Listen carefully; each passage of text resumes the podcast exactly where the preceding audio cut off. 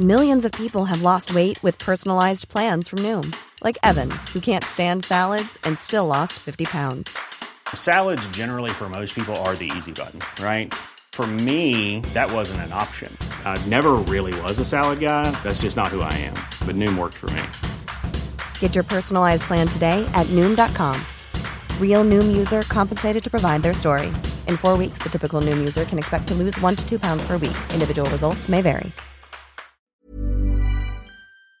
En cette semaine de manifestations et de grèves partout en France, on parle donc d'une réforme des retraites portée par le gouvernement. Mais alors, cette réforme est-elle indispensable? Y a-t-il des solutions alternatives? C'est ce que je vous propose de voir aujourd'hui. Salut, c'est Hugo, j'espère que vous allez bien. On est parti ensemble pour une nouvelle plongée dans l'actualité en une dizaine de minutes. Alors, je vous la fais courte, mais l'un des arguments portés par le gouvernement pour justifier la réforme des retraites, c'est la question du financement de ces retraites.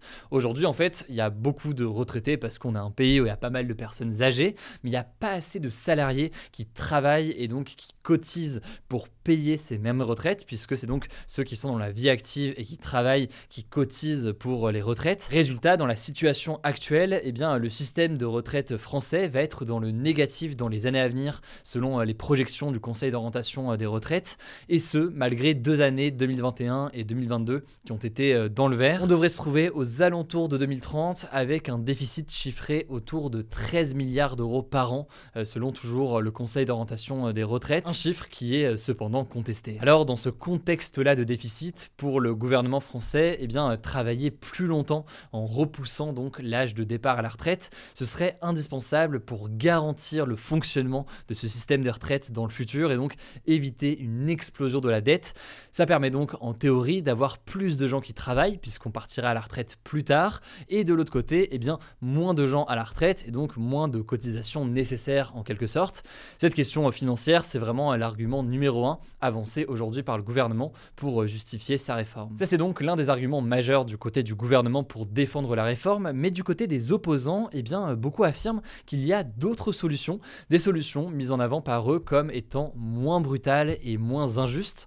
La première option, la première alternative qui a avancé par certains opposants, ce serait le fait d'augmenter un petit peu les cotisations de retraite. Cotisations dont je vous parle ici, c'est donc les cotisations qui sont payées chaque mois par les salariés ou les personnes dans la vie active. Ça fait partie des sommes prélevées donc entre le salaire brut et le salaire net, mais c'est aussi quelque chose qui est payé en partie par les entreprises dans le cadre de ce que l'on appelle les cotisations patronales. Certains syndicats ou économistes donc proposent d'augmenter ces cotisations pour que eh bien il y ait davantage d'argent qui rentre pour financer les retraites. À voir après si jamais ces cotisations elles sont portées par les salariés ou alors donc par les entreprises. Alors là-dessus, selon l'économiste Michael Zemmour, il faudrait augmenter les cotisations de 4,50€ par mois en 2023 pour une personne qui a un salaire moyen en France. Et puis ce montant augmenterait progressivement dans les années à venir. Mais là aussi donc la question est de savoir qui prendrait en charge tout simplement cette augmentation des cotisations. Aujourd'hui, le gouvernement français a déclaré s'opposer à cette augmentation des cotisations pour financer les retraites en disant que eh bien soit ça pesait sur les salariés et donc ça faisait une baisse de pouvoir d'achat de leur côté avec plus de cotisations sur le moment, soit eh bien ces cotisations étaient payées par les entreprises et dans ce cas, eh bien ils estiment que ce serait potentiellement quelque chose de trop difficile pour les entreprises et ça les inciterait pas à embaucher davantage. Alors deuxième solution alternative pour financer les retraites, certains estiment qu'il faudrait faire contribuer les retraités actuels, par exemple en supprimant le fait que les pensions de retraite suivent la hausse des prix ou alors en augmentant tout simplement les impôts des personnes retraitées. L'un des arguments de ceux qui sont favorables à cette solution pour financer les retraites, c'est qu'aujourd'hui en fait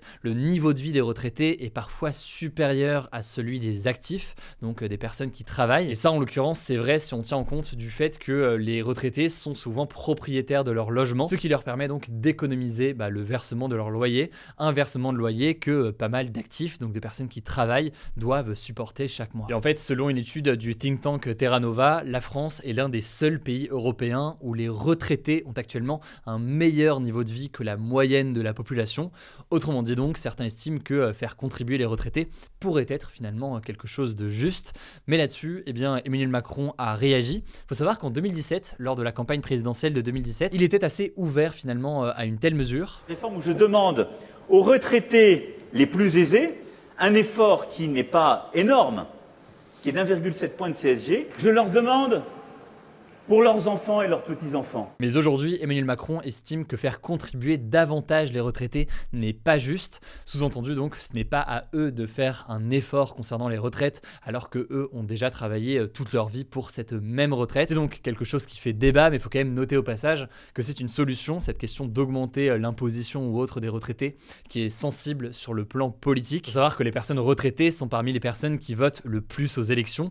Un retraité sur deux, par exemple, a voté aux élections euh, présidentielles et législatives contre, euh, par exemple, un jeune sur cinq. Donc certains estiment que faire peser le poids comme ça sur les retraités, au-delà de la question de est-ce que ce serait une bonne idée ou non, ça a aussi, disons, un coût euh, politique pour les prochaines élections, pour euh, le gouvernement. vous l'avez compris, il y a d'autres mesures qui sont portées par les syndicats ou certains économistes pour tenter de financer au mieux ces retraites. Et par ailleurs, évidemment, on n'a pas pu toutes les citer ici, mais je vous mets des liens en description si vous voulez en savoir plus.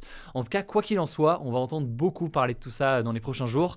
Et il faut noter aussi qu'il y a dans tous les cas un risque important que cette réforme des retraites ne soit pas la dernière. C'est ce qu'avancent pas mal d'économistes. On aura donc l'occasion d'en reparler et d'essayer de comprendre pourquoi euh, tout cela. En tout cas, je vous l'ai dit, je vous prépare une vidéo dédiée à cette question euh, des retraites dans les prochains jours, donc pas d'inquiétude. Vous y verrez plus clair, mais pour l'instant, euh, c'est pas forcément évident. Je laisse la parole tout de suite à Blanche pour les actualités en bref. Merci Hugo et salut à tous. On commence avec un point sur la grève contre la réforme des retraites qui a eu lieu ce jeudi partout en France. Selon le syndicat plus de 250 rassemblements ont eu lieu à Paris, Toulouse, Marseille, Lille, Rennes ou encore Bordeaux. La CGT a annoncé de son côté 400 000 manifestants à Paris. Alors on n'a pas encore les premiers chiffres remontés par les autorités au moment où je tourne ces actus, mais ils attestent d'une mobilisation très importante. Au niveau des grévistes, entre 70 et 100% des employés des raffineries totales ont fait grève selon les syndicats. Au niveau de l'école, il y a eu 70% d'enseignants en grève dans le primaire et 65% dans les collèges et lycées selon les syndicats. Alors concernant les chiffres du gouvernement, c'est un peu moins, 42% dans les écoles primaires et 35% dans les collèges et lycées. A noter aussi qu'Emmanuel Macron et 11 ministres étaient en déplacement en Espagne ce jeudi à l'occasion d'un sommet franco-espagnol à Barcelone,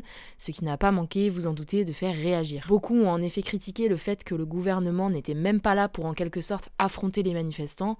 De son côté, l'Elysée se défend en disant que le rendez-vous était fixé depuis octobre. D'ailleurs, depuis l'Espagne, Emmanuel Macron a défendu une réforme juste et espéré, je cite, des manifestations sans débordement ni violence. Deuxième actu à l'étranger, la première ministre de la Nouvelle-Zélande, Jacinda Ardern, a annoncé sa démission ce jeudi.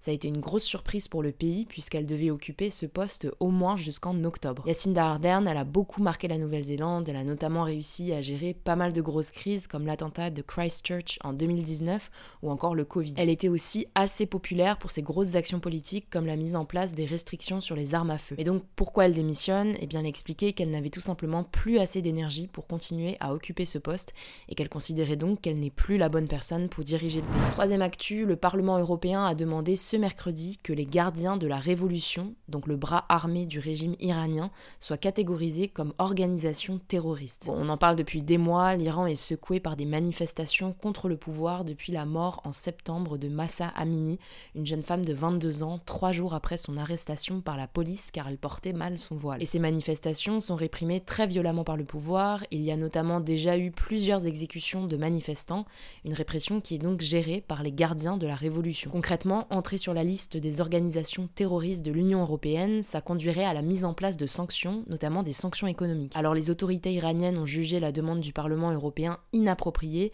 ayant expliqué que cette décision aurait des conséquences négatives. Quatrième actu, l'Allemagne a annoncé ce jeudi qu'elle n'était plus dépendante de l'énergie russe. En fait, avant la guerre en Ukraine, l'Allemagne importait environ la moitié de son gaz et plus d'un tiers de son pétrole de Russie. Ça l'a mise en grosse difficulté quand la guerre a démarré puisque la Russie a complètement coupé l'approvisionnement en gaz du pays au mois d'août pour se venger des sanctions de l'Union européenne. Mais selon les autorités allemandes, le pays a réussi depuis à diversifier ses infrastructures énergétiques et ne dépend maintenant plus de la Russie pour ses importations, mais d'autres marchés Cinquième actu, l'ancien président américain Donald Trump a demandé à Mark Zuckerberg, le patron de Meta, de pouvoir retourner sur Facebook, appelant, je cite, à promouvoir un véritable dialogue et non réduire un candidat à la présidentielle au silence, estimant que cette suspension a radicalement dénaturé et restreint le débat public. En fait, Donald Trump avait été suspendu du réseau social après l'attaque de ses partisans contre le Capitole à Washington DC le 6 janvier 2021. Facebook avait estimé que Donald Trump ne pourrait revenir que lorsque, je cite, les risques pour la sécurité du public auraient disparu. Bref, Meta, qui est donc la maison mère de Facebook, Instagram ou encore WhatsApp, a décidé qu'elle rendrait une décision dans les prochaines semaines De son côté, Trump a déjà été réadmis sur Twitter en novembre dernier, on vous tiendra au courant. Dernière actu, assez insolite, en Colombie, un naufragé dominicain a survécu 24 jours grâce à une bouteille de ketchup. Oui oui, en gros, en décembre, cet homme de 47 ans était en train de réparer un bateau, sauf qu'il a été emporté au large par le courant. Et comme il ne connaissait rien à la navigation, il n'a pas réussi à revenir sur l'île et n'a pu contacter personne car il n'avait pas de réseau. Il est donc resté plus de 24 jours sur le bateau à la dérive et pour survivre, il s'est nourri avec les seuls aliments qu'il y avait sur le bateau, à savoir du ketchup, de l'ail et des cubes de bouillon. Bon, il a été sauvé au bout de 3 semaines, heureusement, en tout cas ça rappelle l'histoire du pêcheur brésilien qui avait survécu 11 jours en mer en septembre dernier grâce à un congélateur. Voilà, c'est la fin de ce résumé de l'actualité du jour. Évidemment, pensez à vous abonner pour ne pas rater le suivant, quelle que soit d'ailleurs